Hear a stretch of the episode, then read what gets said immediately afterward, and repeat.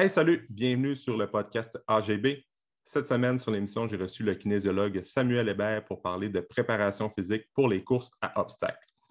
Samuel fait partie de l'équipe pro Spartan Race du Canada, alors c'est une bonne personne pour venir nous jaser de ce sujet-là que je n'ai pas encore abordé sur le podcast, mais qui est tellement intéressant et tellement pertinent parce que beaucoup de gens ont pris goût à ce genre de course-là.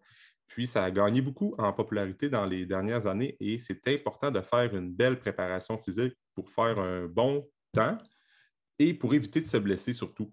Alors, c'est de ça qu'on parle dans le podcast avec Samuel. On parle de course à pied, on parle de développer sa force relative, développer sa force de préhension également et justement pour faire une belle préparation physique, puis se prendre d'avance aussi. On sait que ce genre de course-là, vont commencer à pas mal alentour du mois de mai, mois de juin. Alors, c'est important de se prendre un 3-4 mois à l'avance et non un 2-3 semaines, comme beaucoup de gens font. Et c'est pour ça que j'ai décidé de sortir le podcast à ce moment-ci de l'année. Alors, j'espère que tu vas apprécier la discussion que j'ai eue avec Sam. Je te souhaite une bonne écoute.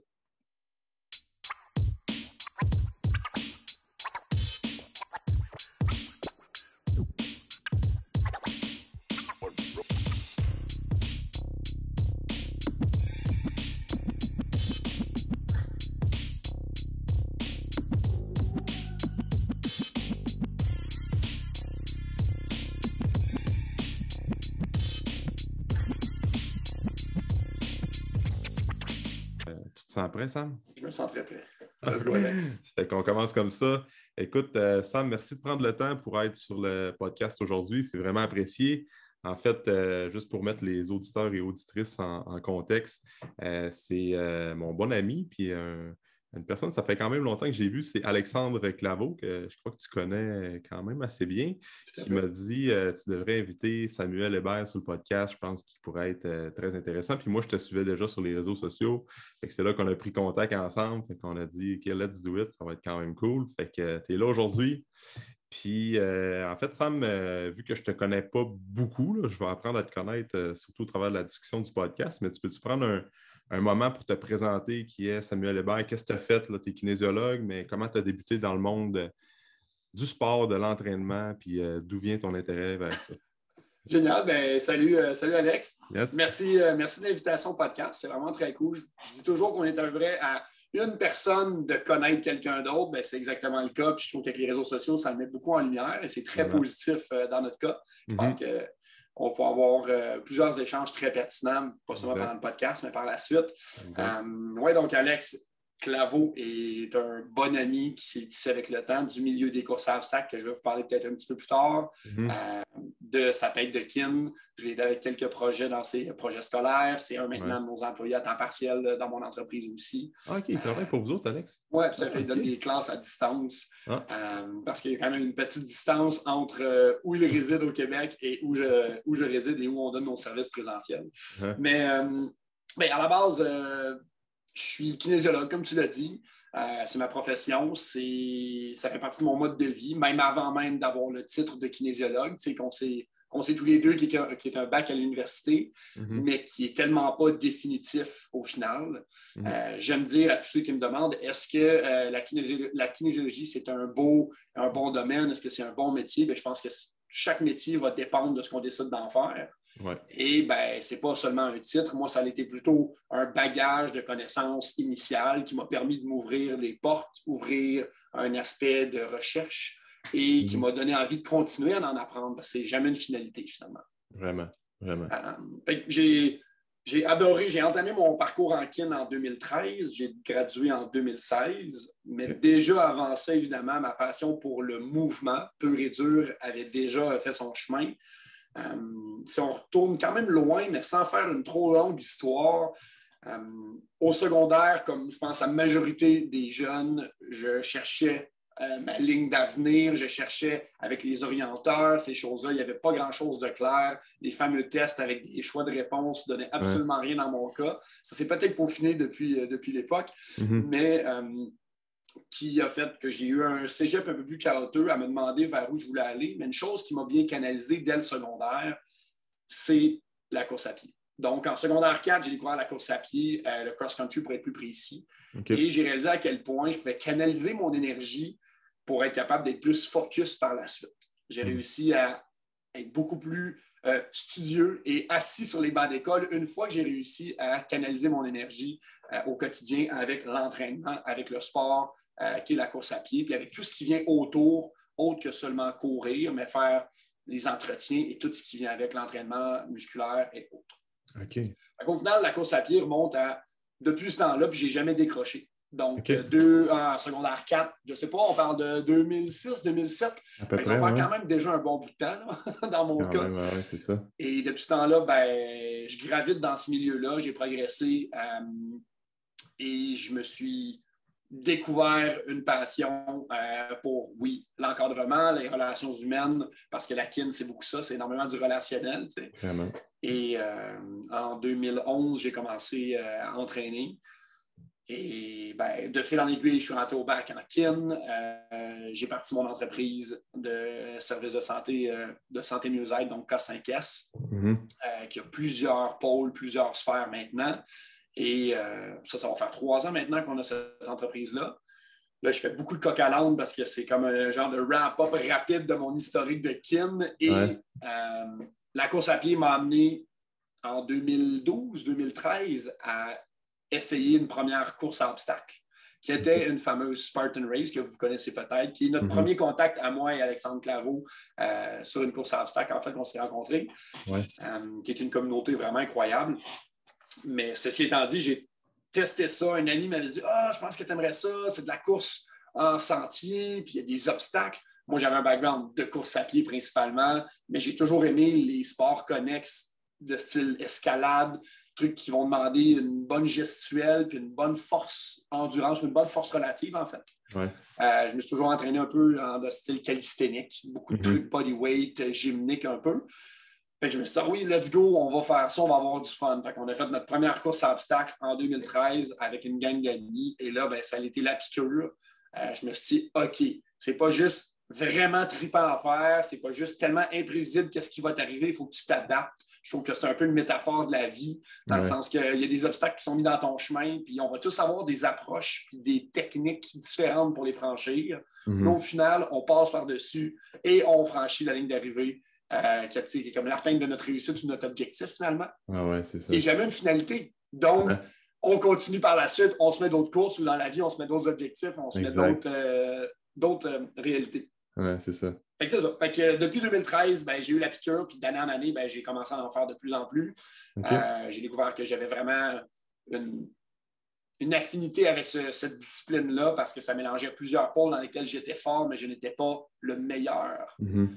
Et en 2017, Spartan Race Canada m'a approché pour faire partie de l'équipe, leur pro team, si on veut, ce qui n'a pas de notoriété parce qu'on n'a pas de fédération sportive au Canada pour les courses à obstacles. Ce n'est pas encore un sport reconnu aux Olympiques non plus, même si tout le monde y travaille. Ceci étant dit, ben, ça m'a donné en fait la motivation et le petit push additionnel pour me dire « OK, j'en fais mon sport de prédilection et mon entraînement va graviter vraiment autour de ma performance dans mes courses à obstacles. » Donc, depuis 2017, il s'est passé plein de belles choses, des super belles expériences de courses, plusieurs belles réussites de podiums et autres à plusieurs endroits au Québec, au Canada, même dans le monde. Mais au final, ça a juste été un ongoing process de continuer à me développer comme athlète puis à mieux me comprendre comme individu. Parce que je pense que le processus athlétique, c'est énormément ça. Oui, vraiment. C'est la croissance personnelle à l'état pur. Exact, exactement. Fait que grosso modo, c'est un gros wrap-up que j'ai fait beaucoup de gauche à droite, mais ça dresse un peu le tableau. OK, parfait, ça. Tu as gradué à quelle université, toi, ça? J'ai fait ma kin à Lucan. À Lucan, OK, parfait. Puis là, ta business, c'est à quel endroit précisément? Tu me disais dans le coin de la Prairie? Oui, exactement. On a une clinique, un point de service à la Prairie en tant que tel, mais on est principalement, nos services sont vraiment situés dans la grande région de Montréal. Nos cliniques de course vont être à différents sites sur l'île de Montréal, même sur la Rive-Sud. Et on fait énormément de coaching, d'encadrement, de programmation en ligne. Oui, c'est ça que tu me disais que tu avais une application. Oui, exactement. On en faisait déjà avant la fameuse pandémie. Mais une fois l'arrivée de la pandémie, ben, on avait déjà notre plateforme en ligne qu'on testait. Elle était en version MVP, donc en genre de bêta. Là, on a comme fait, on n'a pas d'autre choix. Tout le monde a shut down. On a fermé pendant 3 mois. Donc, on s'est dit, on la met disponible, on la donne avec des programmes dessus génériques pour tester l'utilisation, voir comment les gens aiment l'interface. Ça a été nous chercher une belle base de clientèle. Et par la suite, ben, on s'en sert maintenant pour faire de la programmation. Moi, je fais ma programmation de course à pied là-dessus. On fait nos programmes de musculation et on a notre suivi. Puis après ça, ben, les rencontres Zoom, Meet, Team et autres de ce monde ont pris la place de beaucoup de services. Et dans notre cas, ben, il y a un certain type de clientèle dû soit à la distance, aux contraintes d'horaire et de temps, ou même en question de coût, parce qu'il y a quand même un coût moindre au service à distance qu'en présentiel, exemple une séance privée avec la personne ou une consultation de 30 minutes par vidéo. Ouais. Donc, ça a été chercher une clientèle peut-être différente. On a diversifié beaucoup notre service et je te dirais, là, en ce jour, on doit être à 50-50 en termes de services présentiels et virtuels. Les services virtuels qui ont pris un step avec la pandémie, là, puis c'est comme ça. Il y a beaucoup de positifs, puis justement, tu es capable de rejoindre pas mal plus de gens. Comme là, la limite de la barrière territoriale, c'est plus une limite. Là, tu peux rejoindre vraiment plus de gens. C'est-tu une application qui est téléchargeable sur les... sur les stores? Oui, sur les stores. Sur Google Play, oui. Okay. Sur Apple Store, non. On est en train de la revamper. On change complètement son codage en arrière sans rentrer trop dans les détails parce que je ne suis pas vraiment pro là-dedans. Ouais. C'est nos TI qui s'occupent de ça. On est en train de faire une version 2.0 qui va être sur les 2 stores aussi. Sinon, en ce moment, c'est principalement une web app. Donc, les gens vont se connecter sur n'importe quel browser Internet, sur leurs ordinateurs, sur leur téléphone et avoir accès à leur plateforme puis leur programmation. Nice. C'est cool. Ouais. OK, parfait. Puis, si on revient avec les Spartan Race, tu me dis que tu avais compétitionné à plusieurs endroits dans le monde. C'est quoi? Tu as fait des Spartan Race Pro, c'est tout ça? Oui, bien, en fait, Spartan Race, il faut comprendre que c'est une marque. Ouais. C'est une marque de course à obstacles, mais c'est la plus répandue, celle qui a, de mon point de vue, la plus grande notoriété parce qu'elle est dans vraiment plusieurs pays, sur tous les continents. C'est elle qui a eu le plus de coureurs aussi. Est-ce que c'est la meilleure? Même si je suis un athlète commandité Spartan, je ne suis pas prêt à dire que c'est la meilleure en tant que telle. Okay. En fait, ça va dépendre vraiment des préférences de tous et chacun. Ouais. Est-ce que tout est blanc, tout est noir? Moi, je pense toujours qu'il y a une question d'équilibre dans tout et il y a des questions de préférence pour chaque individu. Dans mon cas, ça reste mes courses favorites parce que c'est dans celle-là qu'il y a le plus de calibre. Okay. Parce que les gens, les athlètes vont se réunir à cette épreuve-là. Donc, en termes de comparaison, on pourrait être capable de courir avec les meilleurs, c'est vraiment les courses de prédilection. Donc, il y a des séries qu'on appelle nationales, qui sont les courses dans le pays, dans lesquelles il va y avoir souvent 2 à 3 compétitions pour se classer et où il va y avoir un ranking qui va être défini, même si à chaque course, il y a des courses version élite, version age group et version open, qui sont 3 catégories. Donc, les élites, techniquement, on court avec et contre les meilleurs pour le prize money, pour le podium. Et bien, suite à ça, dans les championnats nationaux, dans la série nationale, ben là, tu vas chercher un autre système de pointage qui te permet après ça d'aller au championnat de ton continent, donc championnat nord-américain, dans notre cas, et de se classer par la suite pour les Worlds, qui sont les championnats du monde. Mais de Spartan. Donc, c'est toujours que chapeauté par le branding Spartan. Sinon, il y a une deuxième grosse organisation qui fonctionne très bien aussi, qui est, elle non plus, ça reste une compagnie privée, mais qui s'appelle les OCR pour les Obstacle Course Racing, donc course à obstacle, mais l'acronyme en anglais, OCR World Championship. Donc, eux, ils s'occupent d'organiser des championnats du monde, toutes courses confondues. Donc, peu importe le nom, le branding de ta course, si elle a un standard et que son standard peut être vérifié, eh bien, cette course-là va être qualificative pour aller à ces fameux-là OCR World Championship, où, encore une fois, on retrouve une fois par année un très gros calibre d'athlètes qui viennent de partout dans le monde pour compétitionner sur une course à obstacles de distance spécifique. Ah, OK. C'est les 2 gros événements, je te dirais, dans lesquels je participe. Il y en a d'autres, comme du Tough Mother, qui est une autre marque de course à obstacles, un autre branding. qui a été d'ailleurs acheté par Spartan, donc qui est géré par la maison mère de Spartan aussi, okay, pour ceux qui ne le savaient pas, mais qui reste une course à part entière, complètement différente, parce que le style est très différent. Encore une fois, c'est un autre type de clientèle, très souvent. Mm. Fait que, ceci étant dit, oui, je me suis promené un peu partout. J'ai fait énormément de courses au Canada, plusieurs aux États-Unis aussi.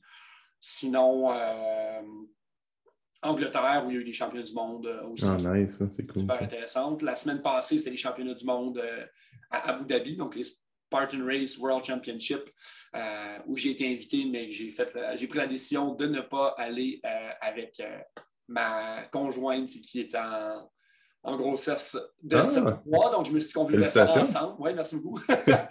Ah, c'est sûr que là, ça, les projets sont un peu... Oui, exact. Changer de place pendant un petit moment. Priorités ne sont pas à la même place, donc c'est ça. Mais pour dire qu'il y a du voyagement puis des possibilités, principalement pour les Worlds qui changent de localisation normalement à chaque 2 ans.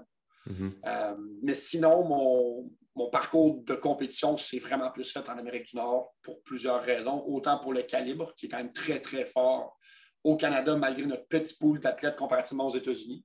Ouais. On a d'excellents athlètes de course à obstacles. Aux États-Unis, ben, je te dirais que c'est pas mal là le bassin principal, tout pays confondu, donc très intéressant pour les compétitionner.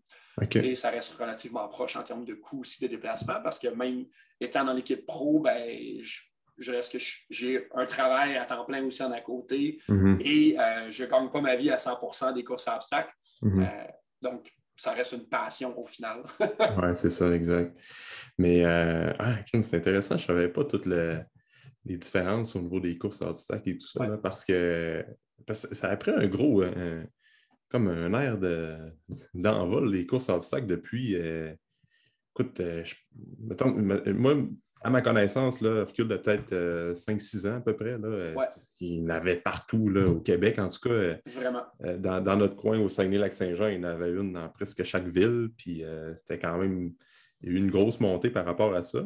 Ouais. Vois-tu que c'est encore très en vogue au Québec ou ça a comme stabilisé, ralenti? Ça s'est stabilisé, puis je te dirais que ça l'a ralenti, mais est-ce que c'est principalement à cause de la réalité par rapport à l'événementiel des 2 dernières années? C'est certain que ça ne l'a pas aidé. C'est sûr. Sinon, je te dirais que j'aurais été plus d'avis que ça s'est stabilisé. Okay. Mais comme tout sport, tout élément, il y a des pics. Moi, je le vois beaucoup au niveau de la course à pied, qui existe depuis beaucoup plus longtemps, qu'on peut étudier les courbes. Mmh. Et un peu la même chose pour la course à pied. Il y a eu un boom incroyable au niveau de la popularité de la course à pied il y a, je te dirais, 7-8 ans. Mmh. On a vogué là-dessus jusqu'en 2016, où ça a commencé à ralentir, 2017. Ça obstacle un très gros boom 2015, 2016, 2017, 2018. 2019, je te dirais que c'est là que j'aurais dit, je crois que ça s'est stabilisé. Okay. Et là, 2020, ben, elle a foutu de bombe là-dedans un peu. Même affaire pour le CrossFit, tu vois. Tu sais, ben oui, il y a eu une grosse... tout le monde, beaucoup de gens faisaient, là, 2012, 2013. Puis après ça, ben, ça s'est stabilisé, comme n'importe quelle discipline. En fait. Exactement. Puis ça reste, je pense que chaque discipline / sport a sa raison d'être tant et aussi longtemps qu'il y a des adeptes et qu'il y a des gens qui la pratiquent. C'est sûr qu'après ça, niveau business-wise, pour des compagnies d'événements, ben là, eux, il faut qu'il y ait quand même un certain volume d'adeptes pour être capable d'aller chercher assez de participants pour leurs événements pour que ça ait encore une raison d'être. Ouais. Mais dans tous les cas, je pense clairement que le marché va s'adapter en fonction de ça. Puis il y a eu un gros boom, donc il y a eu tellement de différentes courses à obstacles qui se sont créées, qui ont sorti. Je pense que ça va s'être ajusté et rapetissé avec la saison 2022 qui va s'en venir. Mais les courses qui vont rester vont être clairement des courses de qualité. Ouais, c'est ça. Au lieu d'une quantité énorme, ben, les gens vont choisir les événements qu'ils veulent faire et les événements, eux, n'ont pas le choix de choisir ceux qui décident de faire pour être capable d'aller chercher un profit puis une réalité dans la continuation de leur branding et de leur événement. Puis, tu sais, Spartan Race, ils font-tu plusieurs événements au Québec ou c'est plus localisé vers... Spartan Race en tant que tel, en général, il y a déjà eu Back in the Day, justement, c'est un très bon exemple. 2 week-ends différents dans l'année, 2 à 3 week-ends même, je ne me trompe pas. Okay. Mais actuellement, on est à un week-end dans l'année. OK. Donc, la course qui va avoir lieu en juin, la localisation est encore à déterminer, mais ça risque d'être dans les Laurentides. Je dis ça comme ça. Nice. Belle place. Oui, très, très belle place. Ouais. Puis, un retour aux sources pour plusieurs coureurs de Spartan, des débuts potentiellement. Donc, s'il y en a qui écoutent, ils vont peut-être venir m'écrire pour avoir plus d'infos, mais je n'ai pas le droit d'en dire. Fait que, des scoops ce matin. C'est cool, ça. Puis, si on rentre un peu plus dans le vif du sujet avec toi, là, Sam, parce que je pense que tu vas être la bonne personne pour parler de course à pied, mais de préparation physique pour quelqu'un qui veut se préparer pour une course à obstacles. Là. Tout à fait. Puis, écoute, moi, ça m'intéresse de parler de ça avec toi parce que c'est quand même, j'imagine que tu fais de la préparation physique pour des athlètes qui veulent se préparer pour ce genre de course-là, probablement. Là. Tout à fait. Qu'est-ce qu'il faut qu'est-ce qu'il faut garder en tête là, pour les gens qui écoutent, qui veulent peut-être pour l'année 2022 se préparer pour des courses à obstacles, peut-être plus à partir de l'été. Là. Comment ça commence quoi? Mai-juin peut-être? Là? Comment c'est quand même assez tôt? Tout à fait. Fait que je pense que c'est quand même le bon moment de sortir un podcast comme dans ces dates-là aujourd'hui parce qu'une préparation physique, ça prend du temps. L'erreur que souvent les gens vont faire puis qu'ils vont être capables quand même de compléter la course, mais ils vont se prendre comme 3-4 semaines à l'avance puis se craindre qu'avec une gang de chums, ils disent « Ah, je vais faire telle course à obstacle. » Fait que là, la préparation physique est quand même assez courte. Fait qu'on fait ce qu'on peut. Tout à fait. Et souvent, c'est l'idéal, c'est se prendre, plus on se prend d'avance, plus on est capable de travailler différentes qualités athlétiques. Là. C'est comme dans n'importe quel sport. Fait que qu'est-ce que tu essaies de garder en tête là, quand tu vas préparer un athlète, monsieur, madame, tout le monde, en fait, quelqu'un qui peut juste repousser ses limites, qu'est-ce qu'il faut prendre en compte quand on veut se préparer pour une course à obstacles? Ben écoute, plusieurs éléments. Avant toute chose, tu as très bien placé la table dans le sens que la préparation physique, comme tu dis, plus on se prend d'avance, mieux c'est. Il y a plusieurs capacités athlétiques sur lesquelles on peut travailler. La course à obstacles n'en fait pas exception. Oui, c'est de la course à pied fondamentalement. Je pense que c'est là-dessus qu'on va traiter pour commencer, mais c'est aussi une diversité d'autres composantes. Et c'est souvent un événement. Donc, tu parlais d'athlète, mais aussi de standard, monsieur, madame, tout le monde, où on souhaite se donner un objectif, sortir de notre zone de confort, repousser nos limites, peu importe la raison. Un événement, on célèbre la fête à quelqu'un, puis on décide de faire ça de manière active, puis de faire ça funny. Il y en a pour tous les goûts, pour toutes les difficultés, les courses à obstacles. Mais le classique qu'on va voir, comme je présume dans tous les sports, du genre, j'ai un événement, c'est dans 3-4 semaines, il faut vraiment que je fasse quelque chose. Souvent, ce motivateur-là est extrêmement extrinsèque parce que tu as l'événement qui s'en vient, mais la personne a quand même le coup de pied au derrière parce qu'il faut qu'elle se prépare. Tu as l'inverse aussi, tu as la personne qui réserve sa course, le genre de early bird, qui saute sur les rabais du Black Friday, du Cyber Monday ou autre, et qui va réserver dans 6 mois, dans 9 mois, mais qui n'a pas au départ la motivation intrinsèque ou la structure pour s'entraîner. Ce n'est pas inné chez lui, même si je pense que pour personne que c'est inné, mais c'est des habitudes qu'on bâtit quand on parle d'habitudes de vie. Là. Et suite à ça, lui, il va peut-être même ajouter ça à son agenda, puis il va attendre lui aussi d'avoir le courriel reminder pour dire « Hey, votre course, c'est dans 4 semaines. » Ouais, c'est ça. Puis finalement, il va avoir rien fait pendant ce 6 mois-là qu'il aurait pu optimiser. Puis tu as les autres, tu as plein d'autres catégories. Tu en as qui s'entraînent à toutes les semaines, puis qui se fixent des objectifs pour se mesurer, pour voir, et ainsi de suite.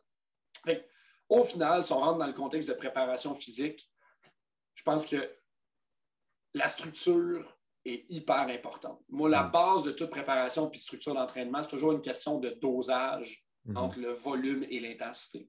C'est un équilibre entre la quantité d'effort qu'on va mettre et l'intensité de l'effort qu'on va choisir de mettre.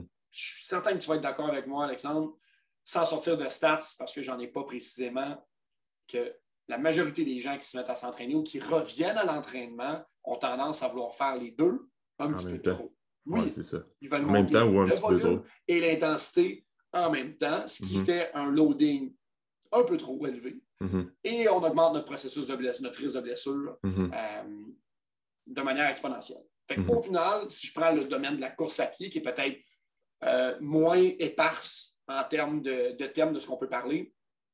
À la base, les gens qui commencent à courir ou qui se remettent à courir ont tendance à y aller trop fort, trop longtemps. Oui, moi, je suis coupable. Oui, mais on l'est tous d'une certaine façon Puis, moi, je le coach, je l'enseigne, mais combien de fois j'ai fait cette erreur-là d'avoir fait un arrêt pendant 3 semaines, 1 mois, pour X, Y raison, ou avoir une blessure, vouloir revenir plus rapidement de ma blessure. Fait que je me dis, écoute, je vais aller faire un petit 5 dehors, je pars ma montre, mais j'aurais jamais dû partir ma montre parce que là, ma montre veut dire, oh, un enregistrement de training, ça va être vu sur Strava. Ah, ben, je vais essayer de garder un pace moyen qui fait du sens. Puis là, ça finit. Ah, ben, je vais finir le plus rapidement possible mon 5 parce que c'est un 5 que je me suis. Donc, les fameuses mesures en chiffres sont extrêmement néfastes si on ne les utilise pas pour avoir du data de progression. Ouais, c'est ça. Si on les utilise seulement comme des mesures comparatives, elles sont négatives. Exact. Elles ne sont pas utiles, en fait. Non. Elles font l'effet inverse de ce pourquoi on les a créées, ces données-là. Mm-hmm. Et on est capable de s'entraîner, de bouger, d'avoir du fun sans ces données-là. Mm-hmm. Sans être obligé d'enregistrer sur la montre GPS mon entraînement, sans être capable de comparer mes stats, d'aller chercher des coups d'eau qui sont des genres de live sur Strava. Mm-hmm. Strava, en passant, qui est une application, carrément un réseau social de sport d'endurance. Fait que pour les coureurs, pour vélo, exactement, natation aussi, pour beaucoup qui ont intégré pour les triathlètes. Donc, sans trop m'éparpiller, le volume et l'intensité sont les 2 premiers éléments qu'on va adresser. Mmh. Et un conseil facile à retenir pour ceux qui écoutent, la fréquence. Okay. Augmentez votre fréquence d'entraînement dans votre semaine plus que votre vitesse de sortie et la durée de vos sorties. Mmh. Donc, il y a toujours des cas exceptionnels. Il y a toujours, tu sais, en tant que kinésiologue, on évalue. Moi, j'évalue beaucoup le 24 heures de l'individu, donc sa réalité, pas seulement sa biomécanique, mais ce qu'il vit au quotidien, son travail, sa qualité de sommeil. On le sait, on parle toujours des 3 grands pôles, tu sais, l'entraînement, la nutrition, le sommeil. C'est ça nos 3 piliers sur lesquels on peut conseiller les gens. Bien, tout ça va impacter indirectement ou très directement le résultat vers leur objectif qui va être une course, par exemple. Mm-hmm. Fait qu'il faut prendre ça en considération, puis il est hyper important de venir balancer ces paramètres-là. Et pour ce faire, ben, je pense que la fréquence au niveau de l'entraînement est la chose numéro 1 en course à pied. Donc, ça va, comme je le dis, à partir s'il y a des gens qui ont des blessures spécifiques, des situations spécifiques, mais en règle générale, un conseil que je me sens très à l'aise de donner à une grande majorité de gens, sans même connaître leur situation, c'est de réduire le temps de sortie et de sortir plus souvent. Okay. Donc, entre partir faire une sortie de course dans ta semaine puis courir 2 heures, c'est ça. Courir 4 fois 30 minutes ou même 4 fois 20 minutes, si on fait une comparaison en termes de temps total d'engagement. Donc, 4 fois 20 minutes risque d'avoir beaucoup plus de bénéfices globaux que ton 1 fois 2 heures. Mm-hmm. Après ça, si tu es un athlète spécifique, que tu as une réalité à toi, et qu'on veut travailler vraiment ton endurance fondamentale et qu'on te prépare pour une très, très longue compétition et que tu es en semaine potentiellement de deload, puis qu'on te fait un test pré-compétition, bien oui, tu vas peut-être avoir une grosse sortie de 2 heures, puis peut-être pas beaucoup d'autres sorties dans ta semaine. Mais en règle générale, le classique « Ah, j'ai pas eu le temps de sortir, j'ai pas fait mes 2 autres entraînements cette semaine, je vais faire les 3 en 1 aujourd'hui, puis ça va être been there, done that », c'est fait. Non, ça ne s'applique pas comme ça. Votre corps a besoin. C'est un stress mécanique qu'on induit sur notre corps en s'entraînant. Bien, ce stress mécanique-là, pour être réellement bénéfique, il faut qu'on lui laisse le temps de récupérer. Donc, le repos est à l'entraînement primordial si on veut qu'il y ait des gains reliés à ça. Ah oui, c'est ça. Donc, le dosage. De réduire notre sortie, de réduire l'intensité, de ne pas aller tout le temps vouloir faire votre 5 km le plus rapide, puis à chaque fois que vous sortez, c'est votre seul objectif. Vous courez les 5 km, donc il n'y a pas de diversité dans votre entraînement en termes de stimuli. Mmh. Et déjà qu'on s'entend que la course à pied, c'est très, très répétitif, c'est très cyclique comme sport. Mmh. Versus, mettons, de la musculation en salle, où il y a une diversité presque infinie de types de mouvements que tu peux faire. La course à pied, si tu veux être efficace, en général, tu veux te déplacer vers l'avant, réduire ton oscillation latérale, réduire ton déplacement vertical, puis vraiment dans ton axe antéro-postérieur, être horizontal au maximum dans ton déplacement. C'est comme ça qu'on calcule ta distance. Okay, j'ai sorti plein de beaux mots pour jouer à votre Scrabble pendant le temps des fêtes.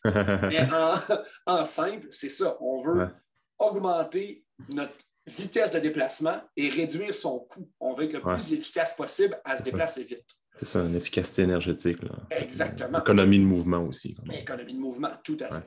Dans tous les cas, ben, c'est ça. Si ça, c'est notre objectif, ben, il faut quand même diversifier les paramètres qu'on possède, qui sont assez simples en course à pied, qui vont être les vitesses auxquelles on va courir, qui vont être la cadence. Donc, il y a deux choses qui vont impacter votre vitesse. C'est votre nombre de pas minute et la grandeur de ces pas-là.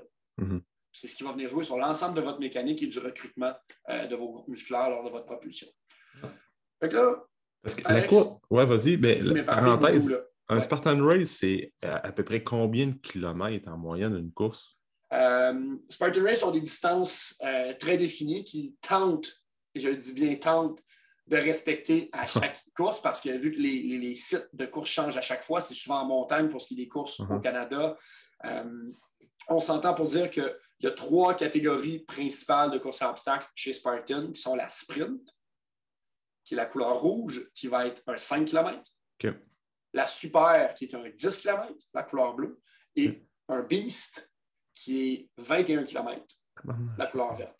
Donc, ils ont été standardisés avec les distances de course sur route traditionnelle. 5, 10, je dis 21, mais c'est 20. 20 pour la bise, c'est pas comme un vrai demi 20.1, un vrai demi-marathon. Et ensuite, bon, tu as l'ultra bise qui est plus proche presque du 50 km, qui devient vraiment, tombe dans la catégorie ultra, donc les ultra race, et qui est carrément deux tours de la piste, deux fois le tour de celle de 20 km, plus une petite boucle additionnelle. De mon point de vue, très, très chiant à faire. Énormément de résilience et de désir à te dépasser. Il faut que tu sois focus parce que c'est quelque chose qui va te prendre minimum 8 heures à faire et qui peut aller passer 12 heures. C'est ça. Donc, 5, 10 et 20 sont les trois distances standards chez Spartan. C'est ce qui est cool parce que ça te permet d'aller chercher des filières un peu différentes. On s'entend. Entre 5, 10 et 20 km, on reste dans de l'endurance. On reste vraiment dans de l'endurance puisqu'on n'est pas là à un 5 km sur route qui peut se faire pour des athlètes ultra rapides en 15 minutes. Là. On est à un 5 km avec obstacle en montagne, en terrain accidenté en général. Donc, dépendamment du site, ça va être un 5 km qui peut te prendre pour l'élite entre 30 minutes puis presque une heure. En fonction du dénivelé positif qu'ils ont décidé de vous mettre, c'est s'ils vous font courir, par exemple, Stoneham, up and down 5 fois pour faire ton 5 km, bien, c'est sûr que ça va être un petit peu plus long que si je te fais courir le long du fleuve pour un 5 km en trail, mais plus à plat. Donc, ceci étant dit, c'est très, très diversifié, ce qui fait que le type d'entraînement peut se permettre d'être diversifié. C'est ce qui m'a fait vraiment triper sur les courses à obstacles, c'est ça.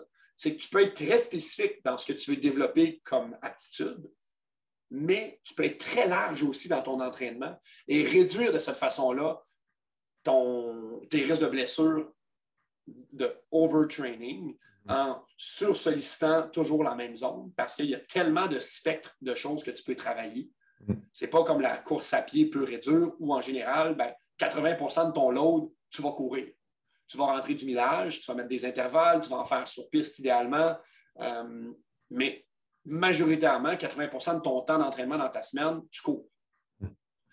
Quand il y a une problématique, que ton dosage soit trop élevé, que tu récupères moins bien pour X, Y raison dans ta réalité, puis tu ne peux pas courir autant, la tête commence à spinner un peu plus parce que tu te sens coupé de ton dada énormément. Et on le sait très bien, souvent, les athlètes ou les gens qui vont être très intenses dans les sports, c'est une de leurs manières de canaliser leur énergie, comme j'expliquais au secondaire, qui est restée par la suite. Donc, quand on est dans l'impossibilité de faire ce sport-là ou cette activité-là qui nous fait énormément de bien, qui est un peu comme une dépendance, comme une drogue finalement, ça va pas mal moins bien. Donc, moi, la course à obstacles, je trouve que c'est une manière, sans se rendre au seuil de blessure, de pouvoir diversifier tes types d'entraînement puis au final, bouger à tous les jours. Oui, c'est ça. Mais en faisant des choses complètement différentes puis en permettant à ton corps, puis à des... Si on parle en musculation standard, on va avoir des splits. On va avoir une journée, jour A, jour B, jour C, ou jour 1, jour 2, jour 3 dans ton programme de musculation. Mettons un split 3, où on va faire l'isolation, ou biceps, triceps une journée, où on va faire notre dos l'autre journée, on va faire nos jambes. Ça fait longtemps que je n'ai pas fait de split de ce style-là très, très spécifique, mais je pense que tu comprends où je veux m'en venir. En préparation pour des courses à obstacles, c'est la même chose, sauf qu'au lieu d'être 3 entraînements en salle de musculation isolés, on va avoir 3 journées type, une journée de course, une journée de musculation, par exemple, renforcement global, et une journée spécifique potentiellement d'escalade, de pratique d'obstacles ou d'un autre sport qui va solliciter beaucoup, beaucoup la force de préhension et la capacité du haut du corps. OK, parfait. Fait que c'est ça. Ah, c'est intéressant, ça. Fait que là, je suis parti très, très large, mais au final, pour te préparer pour une course à obstacle, la course, c'est l'élément numéro un. Puis, c'est la combien... Chose que tu travailles plus. Ouais, je te coupe, Sam, excuse-moi, là, mais j'ai comme plein de questions qui me popent en tête. Bon. Mais c'est quoi la proportion de courses? Ben, tu sais, dans un... Mettons, on prend un 5 km, là. Ouais. Tu sais, c'est quoi? C'est 85 % de course puis 15-20 % d'épreuve, genre? Exactement. OK. Je ne pourrais pas dire en pourcentage, mais on parle justement chez Spartan qui est standardisé, donc c'est l'exemple le plus simple, je trouve, la Spartan Sprint, qui est le 5 km. Mm-hmm. Il y a 20 obstacles. Okay. La Spartan Super, qui est 10 km, il y a 25 obstacles. Beast, 30 obstacles. Donc, on s'entend, plus tu augmentes ta distance, plus tu réduis ton pourcentage d'obstacles, finalement, ouais, ton temps d'obstacles, parce qu'on s'entend que de passer entre 20 et 25, 5 obstacles de plus, même si en général, les 5 qui sont ajoutés sont quand même des beaux obstacles, des obstacles de qualité que j'appelle, mm-hmm, des obstacles un petit peu plus gros. Mm-hmm. Ça reste que tu cours le double de distance pour ajouter 5 obstacles. En termes de ratio, tu viens augmenter encore ta demande de préparer en course, ouais, versus ton besoin d'être ultra performant dans les obstacles. Mm-hmm. Mais bon, ça dépend de chaque course. Il y a d'autres courses que Spartan qui vont avoir une beaucoup plus grande densité d'obstacles. Mais en règle générale, on ne va jamais avoir bien plus qu'un 70-30, ouais, c'est ça, pour la course à pied, principalement. Fait que, quelqu'un qui veut se préparer pour une course à obstacles, mais sa proportion de course par rapport à l'exercice qu'ils vont faire en musculation pour travailler sa force relative, par exemple, sa préhension et tout ça, bien, ça devrait représenter ça, peut-être 70-30, 80-20? Ou... C'est relatif. Ça dépend de chaque situation. C'est là où ça se fonde. Les faiblesses aussi, oui. Exactement. Puis ça dépend de tes objectifs face à ça. Ça dépend de la course que tu vas faire. Parce que si tes objectifs face à ça sont d'y aller, d'avoir du fun, puis de finir le moins scrap possible, si tu permets le terme, ouais, on va toucher un peu à tout. Je focuserai principalement sur la course, qui va augmenter ta capacité fondamentale, ton endurance, ta capacité cardiovasculaire qui va être le moteur numéro un, à économiser ton énergie, puis à ne pas te ramasser à 50 % de la course, puis être complètement mort, puis être obligé de marcher. Son objectif, c'est de faire le meilleur temps possible. Ça va être la même chose. Ça va être de focusser sur ta course parce que c'est elle qui va impacter le plus ton chrono. T'es sûr. Ouais. Après ça, son objectif, c'est de te classer et de rester qualifié dans le ranking officiel. Mais là, les obstacles deviennent drôlement importants parce que selon les types de courses que tu fais, chez Spartan, ben, dans toutes les courses à obstacles, les obstacles sont obligatoires. Tu ne peux pas juste passer à côté d'un obstacle. Ouais. À part si tu cours en open, tu peux sauter un obstacle si tu ne te sens pas à l'aise, tu trouves qu'il n'est pas sécuritaire pour toi à cause de ta capacité, tu es trop fatigué. X, Y raison. C'est la beauté des courses à obstacles, c'est que ça rend le spectre ultra accessible pour tout le monde. Ouais, c'est ça. Mais on parle dans un contexte de compétition. Pour que ce soit mesurable et quantifiable d'une personne à l'autre, chaque obstacle est obligatoire. Il y a certaines réglementations, mais en général, tu as plusieurs façons de franchir les obstacles, comme je disais tout à l'heure, qui fait que tu vas chercher tes forces le plus et ton agilité, ton économie d'énergie à toi, finalement, en fonction de tes capacités. Et au final, tes obstacles sont obligatoires. Donc, si tu n'as aucune force de préhension et que tu as, par exemple, des monkey bars à franchir, donc un classique un peu comme dans les parcs pour enfants, chose que les adultes, en général, ne font plus beaucoup. Donc, si on faisait tout quand on était enfant. Ben oui, exactement. Donc, moi, l'athlète numéro un de course à obstacles, un enfant. L'enfant est bâti pour ça. Ouais. Puis moi, je tente à croire qu'on veut garder ces fonctionnalités-là en grandissant. Oui. Sauf que l'humain, bon, ben, dû à notre mode de vie, on se sédentarise. On perd. Mais au départ, on a tout ce potentiel-là, tout le monde. Puis c'est la beauté un peu de se dire, écoute, on peut tous retourner vers ça. Mm-hmm. On peut aller chercher ce potentiel-là que l'humain est capable de développer. Au final, si tu ne réussis pas un obstacle, ben chez Spartan, tu vas faire des burpees ou une boucle de pénalité. Tu ne peux pas réessayer un obstacle une deuxième fois. Okay. Dans la majorité des autres courses à obstacles, les obstacles vont être obligatoires dans le sens que tu l'essaies, tu ne le réussis pas, tu recommences. Okay. Tu peux le réessayer le nombre de fois que tu veux, mais tant aussi longtemps que tu ne réussis pas, tu ne peux pas continuer d'avancer. Fait que finalement, si tu n'es pas capable de passer tes monkey bars, tu l'essayes, tu le réessayes, tu te fatigues, tu n'es pas dans un bon mindset, tu ne réussis pas finalement, ben, tu peux continuer la course, tu peux continuer à faire toutes les autres épreuves puis à t'amuser, mais ton classement vient de se finir là. Tu es comme DNF, did not finish. Chez Spartan, la beauté, c'est que tu vas faire la pénalité, bien, la beauté ou la plaie, finalement, selon ta perspective. Tu vas aller te claquer tes 30 burpees, puis tu vas encore être dans le classement. Mais c'est sûr que ça va avoir impacté ton temps de faire les 30 burpees, ta réserve énergétique, parce que tu as 30 burpees dans le corps de plus que les autres qui l'ont réussi. Mm. Donc, c'est beaucoup une partie d'ajustement et de stratégie de course, en fait. OK. Ouais, qui est en fonction de la course que tu vas faire, de tes forces, de tes faiblesses, tu te prépares et on va optimiser certains aspects. Fait qu'au final, principalement, s'entraîner pour faire de la course, avoir une structure de course adéquate en fonction de la distance qu'on veut faire, de notre situation actuelle puis où on veut se rendre. Mm-hmm.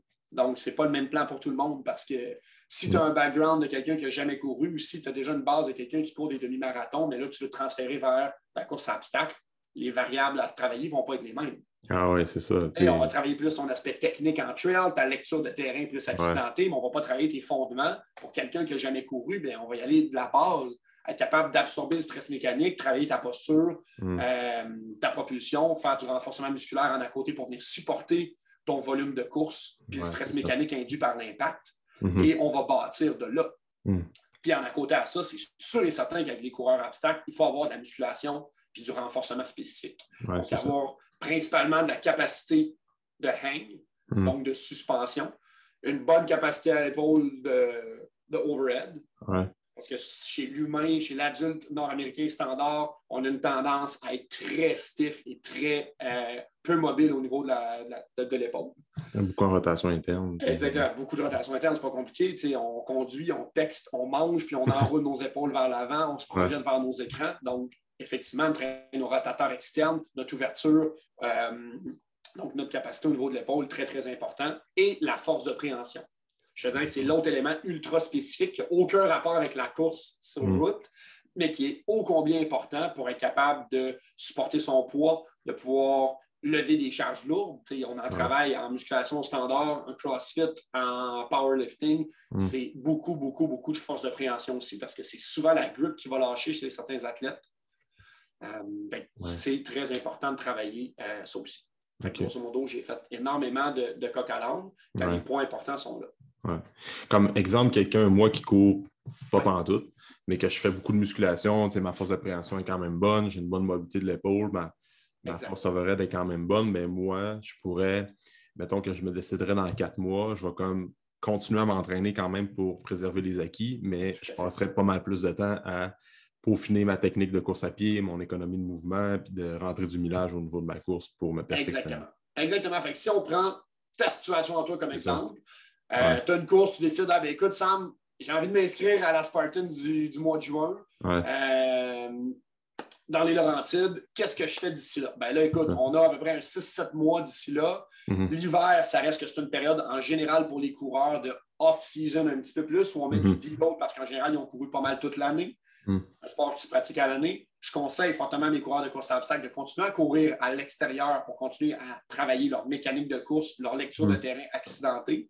Mais en hiver, on réduit nos vitesses, on réduit les intensités d'intervalle. Le but, c'est de focusser sur plutôt le volume et être capable de maintenir ce volume-là. Puis pour mes coureurs habituels, on va rentrer plus en salle, faire de la force et faire un cycle de 2-3 mois, plus de force / hypertrophie, bâtir, même si l'hypertrophie, on s'entend, c'est loin d'être l'objectif que tu veux quand tu fais des sports d'endurance, parce que ben, ton poids, c'est toujours une question de force relative, il faut que tu le traînes quand tu te déplaces. Fait que le poids dans ton bicep, il est vraiment pas super utile quand tu cours, quoique tu as quand même une utilisation de tes segments et ton membre supérieur. Mais ceci étant dit, dans ton cas, on continuerait clairement à s'entraîner en musculation parce que tu as sûrement une excellente base, même si je ne connais pas ton background complet. On maintient ces acquis-là, on rentre un entraînement plus spécifique musculaire pour te faire travailler plus de composition spatiale, agilité qui va être très importante parce qu'en général, en salle, on s'entraîne avec de l'équipement et on déplace de l'équipement. Donc, on va mettre plus l'emphase sur toi te déplacer dans de l'équipement qui est statique. Donc, au lieu d'utiliser une barre qu'on bouge, bien, on utilise une barre fixe et nous, on bouge autour de la barre fixe ou avec ces structures-là. Fait que ça, ce sera un élément très intéressant, comme un centre d'escalade ou de bloc est très intéressant pour beaucoup d'athlètes de course à obstacles parce que c'est un à-côté hyper pertinent, ludique.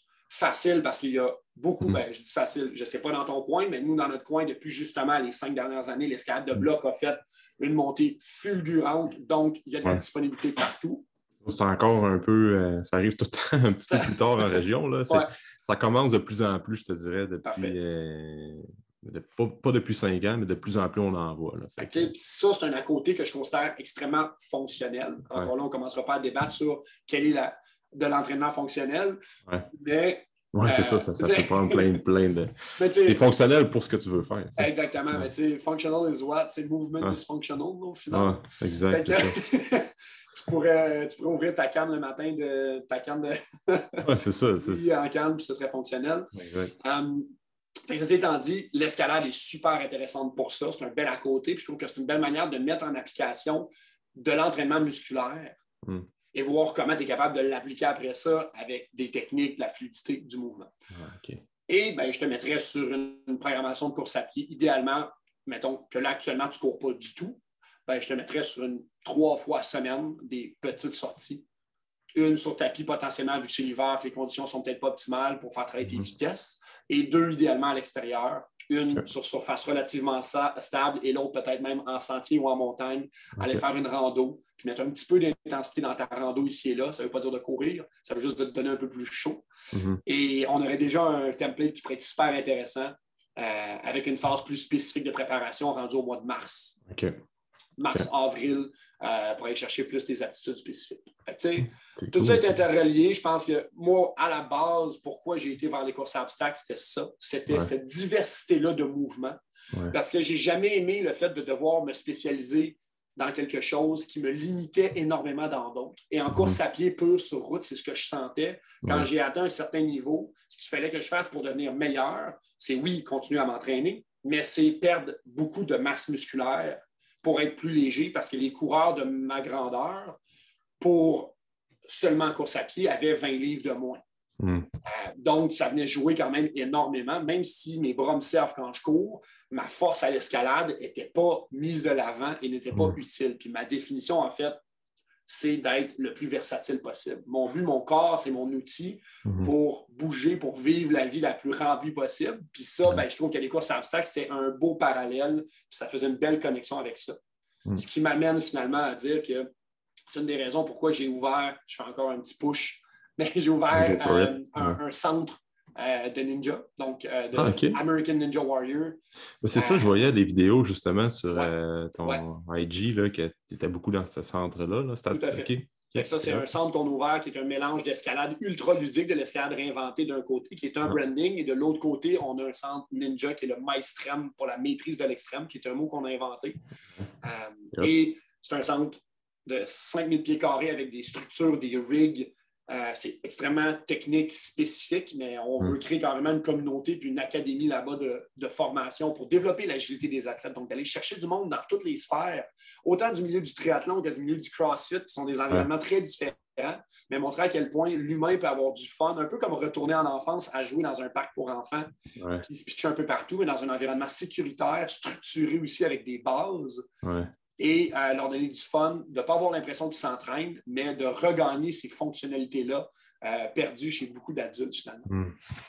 Okay, ça cool. Se mélange bien avec la course à obstacles aussi. Ah oui, moi, le ninja, je l'ai découvert en m'entraînant pour des courses à obstacles. J'ai comme fait, wow, OK, il y a quelque chose là à explorer pour l'humain moderne. Oui, c'est... Moi, j'ai déjà été dans un ninja park là, qu'il y avait au Saguenay. Là, aujourd'hui, il est fermé, là, mais tabarouette, c'était tellement difficile. Là. Moi, je fais aucunement de cet entraînement-là. Puis j'essayais de faire les obstacles puis de me déplacer. J'étais là, wow, shit, il faut que tu sois solide. Il faut que ta préhension soit bonne, faut que tu sois mobile, il faut que tu sois... agile surtout, fait que tu sois capable d'utiliser ton corps. Là, donc, exact. Fait que moi, ça, avec la capacité cardiovasculaire que la course amène, je trouve que c'est un bel équilibre pour dire que on a quelque chose de très, très complet. Là. C'est cool, ça. C'est ça que je voulais parler surtout avec toi, de prendre en considération quelqu'un qui veut se préparer pour une course à pied, prendre en considération ses points forts, ses points faibles.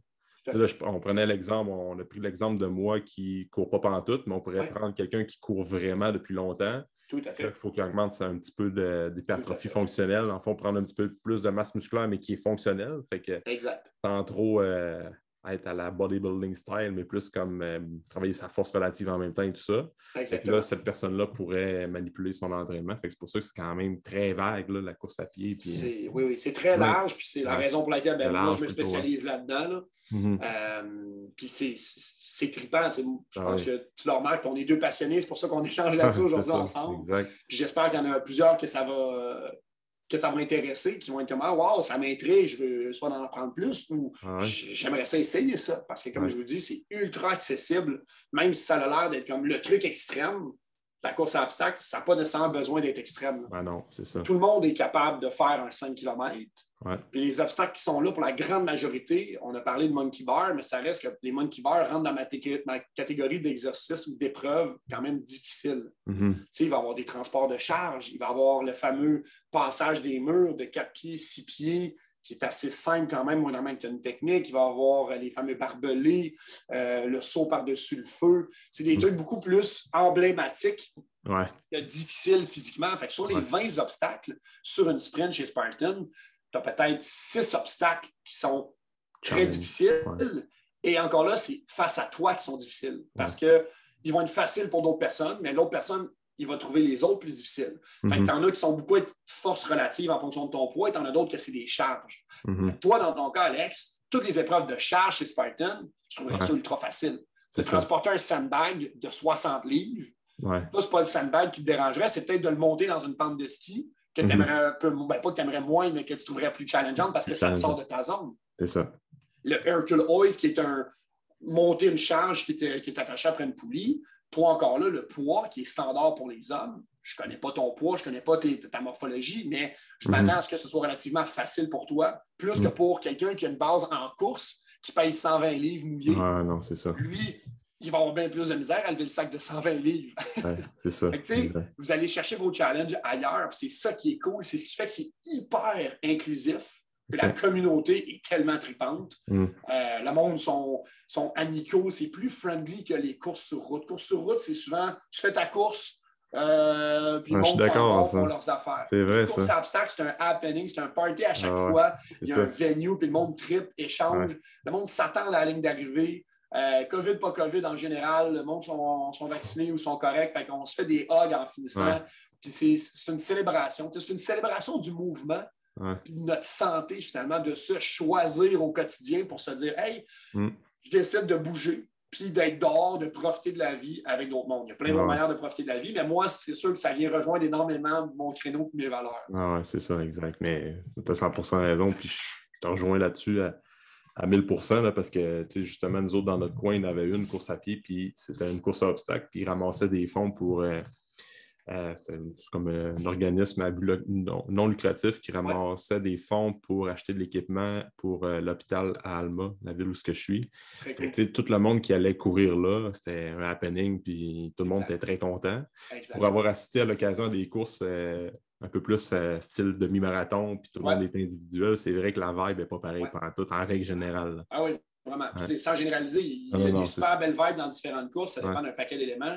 Mais à la base, on a l'impression que la course à pied, c'est un sport individuel. On se bat contre nous-mêmes. C'est la même chose en course à obstacles. Mais cette camaraderie-là est next level. Tu sens que tu cours avec les autres, même si c'est tes compétiteurs, finalement. Ça, on se bat tous contre le parcours puis contre nous-mêmes. C'est ça. Puis au contraire, moi, je me sers de mes compétiteurs pour me tirer de l'avant, pour me pousser dans le derrière, puis pour sortir le meilleur de moi-même, finalement. Exact. Fait que c'est cool. C'était cool, notre discussion, Sam. Écoute, moi, j'aimerais peut-être, je te lance l'invitation pour peut-être plus en 2022, là, mais j'aimerais ça qu'on fasse un enregistrement pour parler spécifiquement de la course à pied, pour aider les gens à dire que là, souvent, on le voit, l'été arrive, là, les gens disent « OK, je commence à courir à l'extérieur. » Fait que c'est quoi l'approche, la périodisation qu'on pourrait parler? Après ça, la différence entre le volume, l'intensité en course à pied. Ça serait cool de faire une partie 2 là-dessus éventuellement dans les prochains mois. Là. Je pense que je vais te lancer l'invitation tout de suite, on the spot, on the record. C'est parfait. Alex, j'accepte l'invitation. On déterminera le camp sera le plus propice. C'est sûr et certain. Ça. Comme on a pu voir aujourd'hui, on a parlé de plein d'affaires. C'était peut-être un petit peu éparpillé parce que c'est un domaine qui est large. Ben oui, exact. Puis c'était notre premier contact aussi. Exact. Je m'attends juste à ce qu'on puisse tisser de l'information très pertinente pour tes auditeurs. Ben oui. Puis, course à pied, je te dirais le gros boom avril. Les gens recommence à en faire à l'extérieur. Idéalement, ben, comme on parle de préparation, février-mars, ce serait le best pour au moins se remettre, se prendre d'avance. Fait que, on se réfléchit par rapport à ça. Excellent, ça. Et puis pour terminer, où est-ce que les gens peuvent te suivre, Sam, sur réseaux sociaux, site web et tout ça? Le plus facile, Instagram, si vous utilisez Instagram, The Modern Super Hero, donc le super-héros moderne, rien de moins. Et sur Facebook, Samuel Hébert. Ce sont les deux plateformes que j'utilise énormément, que je réponds autant professionnel qu'amical. Donc, n'hésitez pas à m'écrire en DM ou sur Messenger. Sinon, par courriel, Samuel Hébert, @santé K5S.com. Puis votre site web aussi, vous avez un site web? Notre site web est en revamp en ce moment. Le meilleur site web, ça va être myetraining.ca, qui est notre plateforme en ligne. Mais sinon, réseaux sociaux, c'est la meilleure manière de me communiquer. Puis, on échange ensemble, on connecte vraiment. Puis après ça, je vous dirige vers le meilleur service, si service il y a, bien évidemment. OK, super. Fait que, écoute, moi, comme d'habitude, je mets les liens pour te rejoindre dans la description du podcast. Fait que, je vais tout mettre ça... Dans la description. Fait que, merci pour ton invitation, Alex. Aujourd'hui, c'était super intéressant. Merci d'avoir pris le temps. Puis, on reprend ça une partie 2 dans les prochaines semaines, prochains mois. Certainement. Yes. Bonne journée. Yes. Merci beaucoup pour ton écoute. Pour tout commentaire, suggestion de sujet ou d'invité, tu peux communiquer avec moi via message privé. N'oublie pas d'aimer, de partager et de recommander le podcast. C'est grandement apprécié. On se rejoint dans un prochain épisode.